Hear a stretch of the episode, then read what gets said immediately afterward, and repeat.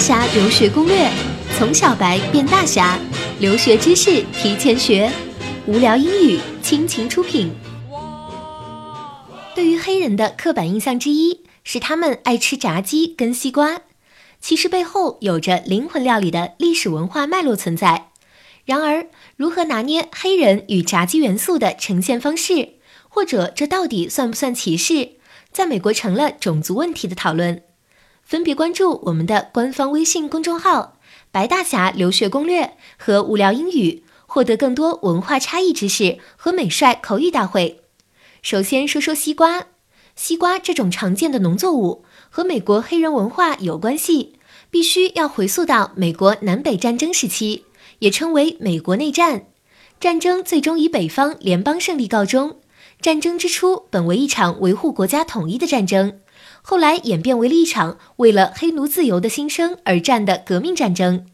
当年南部的白人农场主习惯奴役黑人，不愿放弃对黑人奴隶的所有权。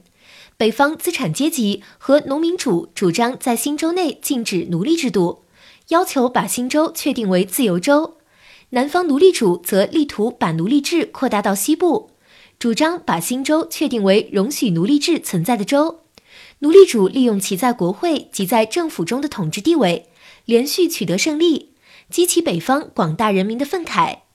在南北战争末期，许多州里黑人奴隶获得了自由之后，通过种植和贩卖西瓜这种作物来维持生计，或战时宣传里，西瓜甚至成了一种自由的象征。而这种黑奴自由的现象，让南方顽固的农场主阶级恼羞成怒。他们不遗余力地去宣扬西瓜的负面信息，因为西瓜营养价值不算高，容易种植。他们把西瓜套上了懒惰、堕落的含义，并在宣传海报里大肆丑化黑人形象。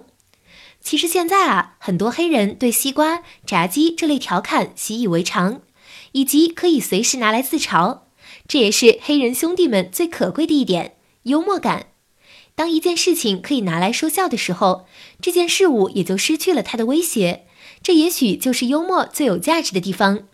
想了解更多出国留学、文化差异、海外衣食住行、旅行工作资讯，马上订阅电台或搜“白大侠留学攻略”官方微信公众号，C H U G U O A，也就是出国爱的全拼，把我们还未收录的有趣留学出国知识吐槽给我们吧。